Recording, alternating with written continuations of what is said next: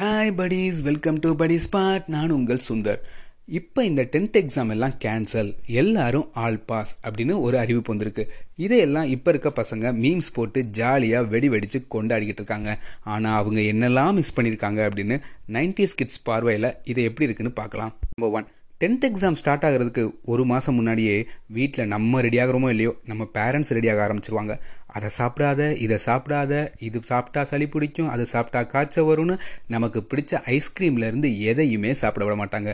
நம்ம சாப்பாடே மாறி போயிருக்கும் அப்படின்னு சொல்லலாம். நம்பர் டூ நமக்கு எக்ஸாம் வரப்போகிறத நினச்சி நம்ம ப்ரெஷர் ஆகிறோமோ இல்லையோ நம்ம பேரண்ட்ஸ் நாள் நெருங்க நெருங்க ப்ரெஷர் பீக்கில் போய்கிட்டே இருக்கும்.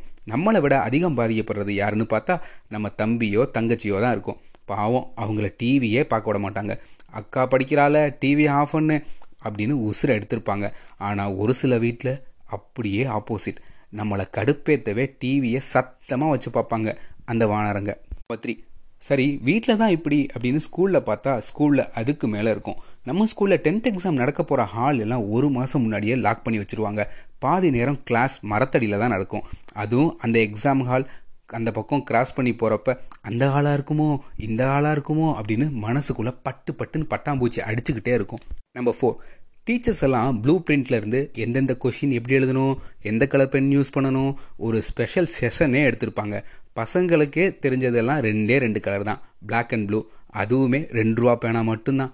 அடப்போங்கப்பா நாங்கள்லாம் ஐடி கார்டையே ஸ்கேலாக தான் யூஸ் பண்ணுவோம். இதில் இந்த ஏழு கலர் வேறையா அப்படின்னு கிராஸ் கொஷின் எல்லாம் கேட்பாங்க. ஆனால் பொண்ணுங்க நாலஞ்சு கலரில் ஸ்டிக் பென் வாங்கி அதுக்கு ரப்பர் பேண்ட் போட்டு அதை ஒரு குட்டி பென்சில் பவுச்சுக்குள்ளே போட்டு அந்த பவுச்சுக்கு அந்த பவுச்சை விட பெரிய சைஸில் ஒரு பொம்மை கிச்சன் தொங்க விட்டுருப்பாங்க. நம்பர் ஃபைவ் எக்ஸாம் நெருங்க நெருங்க நம்ம பேரண்ட்ஸ் போகிற கோயிலோட எண்ணிக்கையும் கூடிக்கிட்டே போகும். காலையில் நம்ம எழுந்திரிச்சதும் முத வேலையாக நெத்தி ஃபுல்லாக விபூதியாக இருக்கும். அடே என்னங்கடா? இன்னும் பல்லு கூட தைக்கலையே. அதுக்குள்ள விபூதியான்னு மனசுக்குள்ள நினச்சிட்டு ஈ அப்படின்னு சிரிச்சுட்டு பாசிட்டிவ் ஸ்மைலோட எந்திரிப்போம். நமக்கு அது மிட் நைட் நாலு மணியாக இருக்கும். ஆனால் பேரண்ட்ஸ்க்கு அதான் பிரம்ம முகூர்த்தமாக அவர் முகூர்த்தத்துக்கு நான் ஏன்டா முழிக்கணும்? அப்படின்னு மனசுக்குள்ளே திட்டிகிட்டே நம்மளும் எந்திரிப்போம். இதே ஒரு சில பசங்க என்னைய காலையில் எழுப்பாத. விடிய விடிய படிக்க சொல்லு படிக்கிறேன். நாங்கள் எல்லாம் இருட்டிலேயே வாழ்கிறவங்க அப்படின்னு டயலாக் விட்டுருப்பாங்க.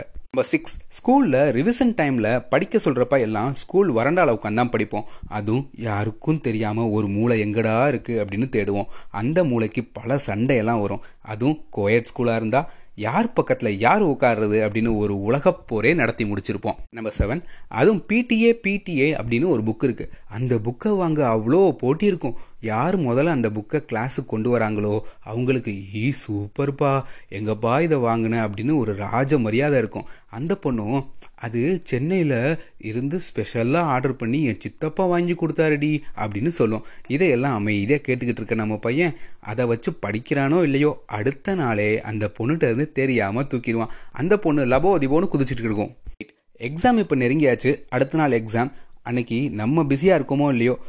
நம்ம பேரண்ட்ஸ் பயங்கர பிஸியில் இருப்பாங்க. சொந்தக்காரங்க வீட்டிலேருந்து அவ்வளோ ஃபோன் கால்ஸ் வரும். இதே பொண்ணு வீடாக இருந்தால் அவள் ஸ்டேட் ஃபர்ஸ்ட் வாங்க எய்ம் பண்ணுறா போல். படிச்சுக்கிட்டே இருக்கா.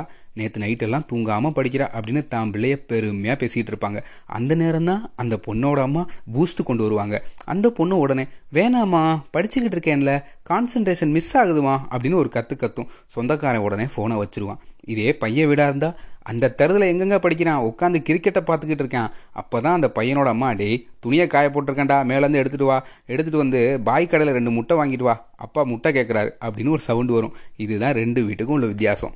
நம்பர் நைன் அடுத்த நாள் எக்ஸாமுக்கு பொண்ணுங்க வீட்டில் புது புது பென் வேணும் ஜாமெண்ட்ரி பாக்ஸ் வேணும் அப்படின்னு டார்ச்சர் பண்ணி எடுத்துருவாங்க. ஆனால் நம்ம பசங்களோ காந்தி பென்சில்னு ஒரு கட்டை விரல் சைஸில் பென்சில் வச்சுருப்பாங்க. அதையே சிவி சிவி பாவம்டா என்னைய விட்டுருங்கடா அப்படின்னு அந்த பென்சிலே கெஞ்சுற அளவு கெஞ்சினா தான் அதை யூஸ் பண்ணிவிட்டு தூக்கியே போடுவாங்க. நம்பர் டென் எக்ஸாமுக்கு பத்து நாள் முன்னாடி ஹால் டிக்கெட் கொடுக்க ஆரம்பிச்சிருவாங்க. ஸ்கூலில் அதை ஏதோ அவார்டு வாங்கின மாதிரி வாங்கிட்டு வருவோம். அதுலேயும் நமக்கு எப்படி நம்பர் வந்திருக்கு? ஃபேன்சி நம்பரா ஒத்தப்படையா ரெட்டப்படையா? அப்படின்னு ஒரு பெரிய ரிசர்ச்சே பண்ணி அதை கோயில் சோத்துலலாம் எழுதி வச்சு பிள்ளையாரப்பா என்னை எப்படியாச்சும் பாஸ் பண்ணி விட்டுருப்பா அப்படின்னு வேண்டிக்குவோம். ஏதோ பிள்ளையாரே வந்து எக்ஸாம் எழுதுகிற மாதிரி. நம்பர் லெவன் எக்ஸாம் அன்னைக்கு காலையில் கோயிலெல்லாம் போய் பக்தி பலமாக வந்து நிற்போம் என்னை மட்டும் எப்படியாச்சும் காப்பாத்திரு அப்படின்னு சாமியை வேற மிரட்டிட்டு வந்திருப்போம். அதுலேயும் ஒரு சில ஸ்டூடெண்ட்ஸ் எக்ஸ்ட்ரீமுக்கு போய் பிள்ளையார் முருகன்னு அவங்களுக்கு பிடிச்ச சாமியோட சின்ன சைஸ் ஃபோட்டோவை எடுத்து பர்சுக்குள்ளெல்லாம் வச்சு அதை எக்ஸாம் டேபிள் மேலேயும் வச்சு அவங்களுக்கு பூஜையே பண்ணிக்கிட்டு இருப்போம். நம்பர் டுவெல் எக்ஸாம் ஹாலுக்கு போகிற கடைசி நிமிஷம் வரை படிச்சுக்கிட்டு இருப்போம். டீச்சர் உள்ளே வரையா ஆப்சன்ட் போடவா அப்படின்னு மிரட்டின பிறகு தான் உள்ளேயே வருவோம். உள்ளே வந்ததும் யார் யார் நம்ம கூட உட்காடுறாங்க வேறு ஸ்கூல்லேருந்து யாரும் உட்காடுறாங்களா அப்படின்னு பார்த்துட்டு அதில் யார் சூப்பர் அப்படின்னு கண்டுபிடிச்சு அலசி ஆறாயிரதுக்கே அரை மணி நேரம் போயிடும் அப்புறம் கொஷின் பேப்பர் வாங்கினதும் அதையெல்லாம் ஒரு தடவை திருப்பி பார்த்துட்டு நமக்கு தெரியாத கொஷினாக இருந்தால் அப்படியே சுற்றி முற்றி பார்ப்போம். அதே மாதிரி நம்ம ஃப்ரெண்டும் நம்மளையே பார்ப்பான். ஏன்னா அது அவனுக்கும் தெரியாது அப்படின்னு நமக்கு தான் தெரியும். நம்ம தானே இதெல்லாம் வராதுடா இதெல்லாம் இம்பார்ட்டன்ட் கொஷினே இல்லைடா அப்படின்னு சொல்லியிருப்போம். நம்மளை கேவலமாக ஒரு பார்வை பார்த்துட்டு அவனும் கதை எழுத ஆரம்பிச்சிருவான். எக்ஸாம் முடிஞ்சு வெளியே வந்ததும் பொண்ணுங்க சே போச்சுடி செம்ம டஃப்டி கொஷின் ரெண்டு ஒன் மார்க் ஆன்சர் எழுதவே தெரில தப்பாக போச்சு அப்படின்னு ஃபீல் பண்ணிக்கிட்டு இருக்க பையன் நம்ம பையன் என்னடானா மச்சான் ஐம்பது மார்க் எழுதியிருக்கேன் எப்படியும் பாஸ் ஆகிருவேன் அப்படின்னு ஜாலியாக சுற்றிக்கிட்டு இருப்பான். ஒரு சில ஸ்டூடெண்ட்ஸ் என்ன தான் சூப்பராக எழுதினாலும் ஒன்றுமே எழுதுலடா மச்சான்.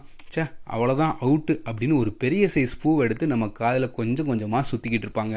பாருங்கள் டுவெண்ட்டி டுவெண்ட்டி கிட்ஸ் நீங்கள் எதெல்லாம் மிஸ் பண்ணியிருக்கீங்கன்னு பேரண்ட்ஸ்க்கு நான் சொல்ல நினைக்கிறது ஒன்றே ஒன்று தான் நம்ம பசங்க நல்ல மார்க் வாங்கணும்னு டென்த்தில் ரெண்டு லட்ச ரூபா கட்டி ஒரு ஸ்பெஷல் ஸ்கூல் அதுலேயும் அவனுக்கு அந்த சப்ஜெக்ட் கோச்சிங் இந்த சப்ஜெக்ட் கோச்சிங்னு அவனை மெஷின் மாதிரி மாற்றிருப்பீங்க பார்த்தீங்களா இந்த ஒரு கொரோனா நம்ம வாழ்க்கையே எப்படியெல்லாம் புரட்டி போட்டுருச்சுன்னு. பசங்களுக்கு படிப்பு மட்டும் இல்லை வாழ்க்கை பாடத்தையும் இனி வரும் காலங்களில் சொல்லிக் கொடுங்க. இதை பற்றி நீங்கள் என்ன நினைக்கிறீங்க? உங்கள் டென்த்து படிக்கும்போது எக்ஸாம் ஹாலில் என்னென்ன காமெடிலாம் நடந்திருக்கு அப்படின்றத கமெண்ட்டில் லீவ் பண்ணுங்கள் இந்த பதிவு உங்களுக்கு பிடிச்சிருந்துச்சுன்னா லைக் பண்ணுங்கள் ஷேர் பண்ணுங்கள் கமெண்ட் பண்ணுங்கள் அண்டு நம்ம சேனலை சப்ஸ்கிரைப் பண்ணாதவங்க கண்டிப்பாக சப்ஸ்கிரைப் பண்ணுங்கள் பெல் ஐக்கானை ப்ரெஸ் பண்ணிடுங்க. இது உங்கள் படி ஸ்பாட் நன்றி.